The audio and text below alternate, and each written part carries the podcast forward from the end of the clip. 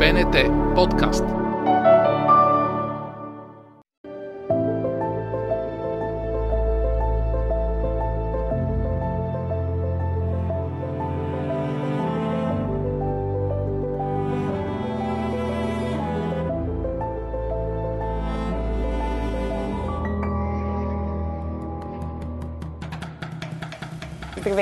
Аз съм Симона Кръстева и вие сте Сар Детектив. Спектакъла Калигула на режисьора Диана Добрева на Народния театър бе избран от стотици дори спектакли да гостува и да вземе участие на фестивала в Шизуока, Япония. Режисьора, който пътува с трупата, за да заснеме документален филм на турнето и е при нас. Той е автор и режисьор на един от най-впечатляващите документални филми и има множество награди. За мен е голяма чест да кажа здравей на Николай Василев. Здравейте. Ники, разказвай. Стъпи на японска земя. Как ви посрещна страната на изгряващото слънце?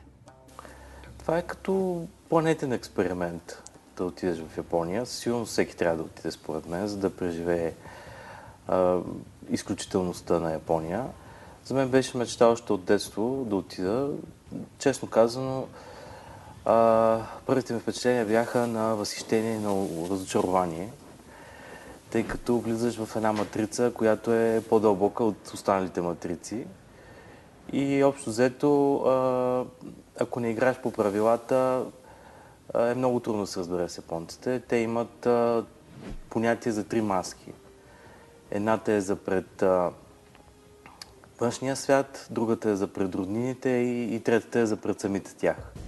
Така че попадаш в едно пространство на много маски това е към така... възхищенията или разочарованията? Ами това е към а, изненадата по-скоро. А, възхищенията са в това, че това са най-делотворните хора, които съм виждал на света. Там а, в култа е издигнато идеята за съвършенството. И всеки се концентрира в това, което прави, да го прави по най-добрия начин. Но само това. Всъщност разочарованието ми беше, че настрани нямаха никакви валенции. Тоест, ако искаш да импровизираш, те се щупват на момента. Тоест, трябва да караш по техните правила или а, абсолютно разминаване в пространствата има. Как ви приеха японските колеги в театъра?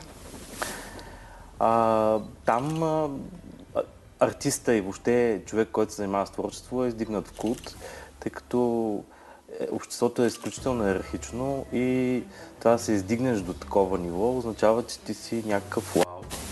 Така че, общо взето, трупата на Иван Вазов беше почти като полубогове ги гледаха и се отнасяха с тях. Сега това, което беше неприятно е, че още в, на пристигането ни се случи един инцидент, който от полубогове направи фактически роби на ситуацията COVID. А, и фактически ние тръгнахме с всички с а, тестове, бяхме отрицателни. Там, когато пристигнахме, имахме задължителни тестове. Слава Богу, тази психария вече отмина, но тогава така беше. За добре дошли плюхме в едни фунийки и се оказа, че всички сме здрави, с изключение на Калигула, на Диан Донков. И как, каква беше процедура след това? Карантина? Ами, настана невероятна психария. Разбирам. 30 да. актьора, почти, мисля, че 30 актьора бяха. С, те са емоционални хора и настана страшен стрес. Аз също се оплаших, но от друга страна а, така изпитах задоволство, защото си казах, ето филма започна. Точно Даян Донков, всеки друг да беше от екипа, а то точно той, точно Калигула. Така пребраха го тя, от тяхните здравни служби и практически Ужас. той беше карантиниран а, почти, повече от времето. Да, седмица да. и половина в една стая, която няма тераса. А, не може да се пуши, а той е пушач. И общо взето. Това е било имаше, доста тежко изпитание. Да, имаше така едни а, безкрайни разговори с Диана и с а, екипа в опите да го освободят, но там правилата са си ясни. Тоест не може да се направи... Очевидно е, че тестът е фалшив, т.е. че не е реален, но някакси не може, въпреки че е гост на голям форум, на голям фестивал, не може да се направи изключение и примерно на следващ ден или на последващ да го направят още един тест, за да, за да го измъкнат от там. А, но това фактически не беше единствения удар. Да, разбрах, че има още един. Разкажи Да. ни за него. А, докато така се зашиваха раните от, а, и се взимаха решения, план Б и така нататък, а, на Диана и се обадиха, че декорите не са пристигнали. Те са тръгнали месеци преди това с контейнер от България и поради нов щам са задържани в а, Шанхай. И просто няма шанс. Те ще дойдат а, два дни след като представлението вече би трябвало да е играно. Това вече наистина и на мен ми дойде в повече. Въпреки, че нали, си казах, това са интересни драматургични обрати, но все пак чисто човешки си казах, това е много тежко. Калигула е в карантина, декорите ги няма. Как се излезахте от ситуацията? Ами с а, коража на Диана Добрева, тя някакси постъпи самурайски, а, без да се налага да си прави харакири. С японците успяха да се разберат, а, да не се отказват. А, и деца вика на гола сцена, ако трябва да играят. Нали, то това е част от професионализма. Като си поставен на гола сцена, просто трябва да си калигула. Ако имаше идея самата Диана да изиграе калигула, така че... нали, Значи всичко е минало имаше- през много имаше различни- невероятни опции. А, японците тук доказаха а, роботизирането си в добрия смисъл на думата. Те за 2-3 дни направиха нови декори, ушиха и адаптираха костюми, защото и костюмите не бяха дошли. Те бяха в а, Част част от декорите. проблема. Да. Разбирам. Нямаше дори изкуствена кръв. И тя беше там. И перуки, и въобще нищо. Просто видях какво нещо е един човешки мравуняк, в който няма, ама спи ми се, ама нещо ма сърби, ама нещо ма боли. Изморен съм, Да, да. не, просто там нон-стоп, аз тъй като голяма част стоях да снимам и ги наблюдавах как работят. Невероятни са. И така на два дни, три преди пр- преми- премиерата имаше всичко, беше заковано, опънато, лъснато, облечено, пробвано. Разбрах, че е направил голям фурор спектакъла в Япония. Отзивите са много позитивни, положителни. Кога може да гледаме премиерата по БНТ? А, наистина имаше страхотен успех. То някакси съвпадна като вълна и като настроение темата за Калигула с това, което се случваше с войната и нали, за тези самозабравили се диктатори. А, още повече то беше някакси една голгота, която даде допълнителна енергия. То се разчу там в общността. На всичкото отгоре всичко се случи на разпети петък. Затова и филма се казва Калигула смирен. Точно това щях да те попитам. Ти си автор, оператор, режисьор на документалния филм. Пенкилър, както Да. казват. Да. Така се наложи, че трябваше да играя всички роли. защо Калигула смирен? Ами защото именно се случи на разпети петък. И фактически той самия Диан стигна до това прозрение, че може би вместо да се бунтуваме, вместо да се оплакваме, трябва да се смирим. Кога ще може да видим документалния филм по БНТ? БНТ ще покаже филма на 3 декември от 15 часа. Смирение. Смирение, без да се предаваш обаче. Нямам търпение да го видя. След а, всички случки и това, което разказваш, а, наистина ще бъде много въодушевяващо и вдъхновяващо да видим а, този документален филм. Ако не, друго е любопитно. Това е със сигурност. Това е със сигурност. Добре, сега да, да те попитам нещо относно твоето преживяване. Разбрахме за Калигула, всичките нали, перипети, които сте имали. Аз лично имах проблем, защото съм вегетарианец и всъщност там това беше кауза пердута да имам не а, местна храна. Не Имах суши, няма риба, няма Не, месо. то суши там въобще не видях да има. Но всякакви други неща, които общо взето имат някакви съставки. Аз имах на телефона си написани ероглифи, които означаваха без месо, без риба, без морски дарове, но не ми помогнаха много. Те някакси си имат свои програми и ако не си в тяхната програма, казват ти хай, хай, хай, обаче всъщност някакси едно такова азиатско а, възпитание е да не ти отказват, но всъщност правят каквото си знаят, не това, което ти очакваш от тях. Да. Така че за мен това лично беше малко изнервящо.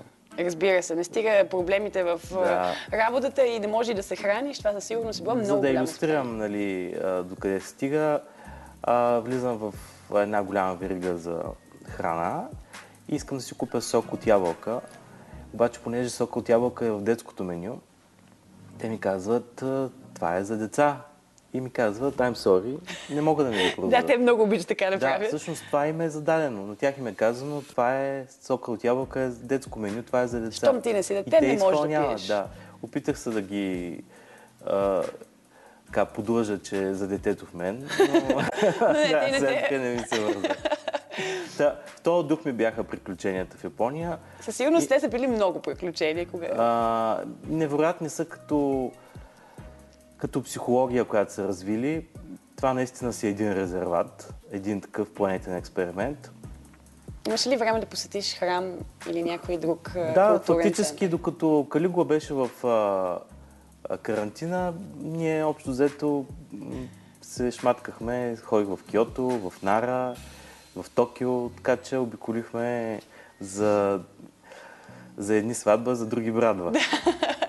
Така и колко време бяхте в Япония? Две седмици бяхме, защото така или иначе беше предвидено, ако някой изгърми, като с COVID, да има толеранс да бъде карантиниран. Така че две седмици, но не ми стигнаха. Искам да се върна там, може би половин година, защото наистина има какво да се види.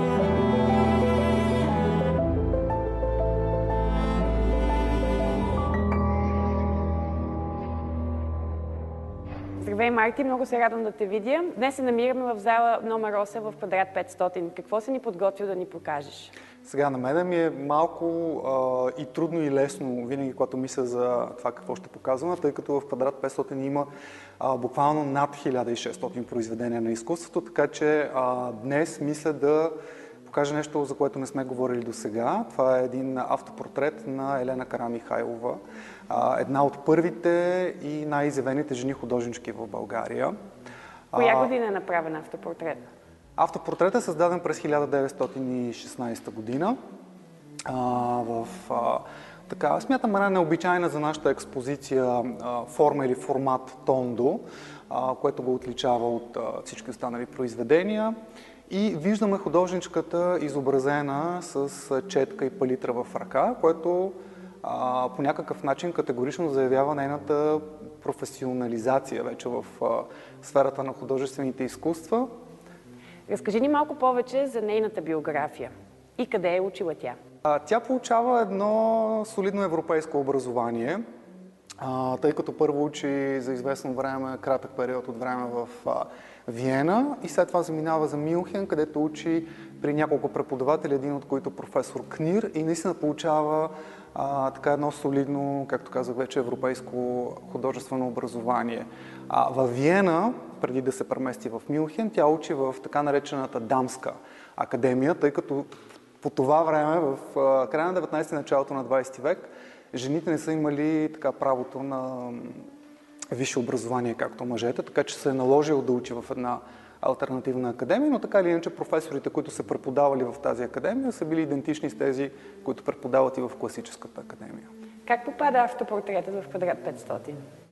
А, през 2015 година, когато Светлин Русев, а, един от главните или главният куратор на постоянната експозиция, започва да реди тези над а, 1600-1700 произведения тук. В зала 8, в която се намираме, своеобразно се обособява и залата на първите български жени художнички или най-изявените имена сред тях, именно Елена Карамихайлова и Елисавета Консулова Вазова, тъй че в тази зала имаме както автопортретът на едната, така и автопортретът на другата. Марти, кои други картини на Елена Карамихайлова има в зала номер 8 на квадрат 500? А, тъй като м- по едно много така, разбира се, естествено стечение на обстоятелствата, любим нейн модел е била нейната сестра Магда. В залата могат да бъдат видени още пет произведения на Елена Карамихайлова, като две от тях са портрети на нейната сестра Магда. И а, е една такава импресионистична импресия, в която отново участва нейната сестра от а, а, Боденското езеро, където те се оказват на път за Париж тъй като една от големите мечти на Елена Карамихайлова е да отиде и да поживее малко и да попие от а, творческия а, живот и атмосфера на Париж, тъй че няколко произведения, в които нейната сестра е главен персонаж.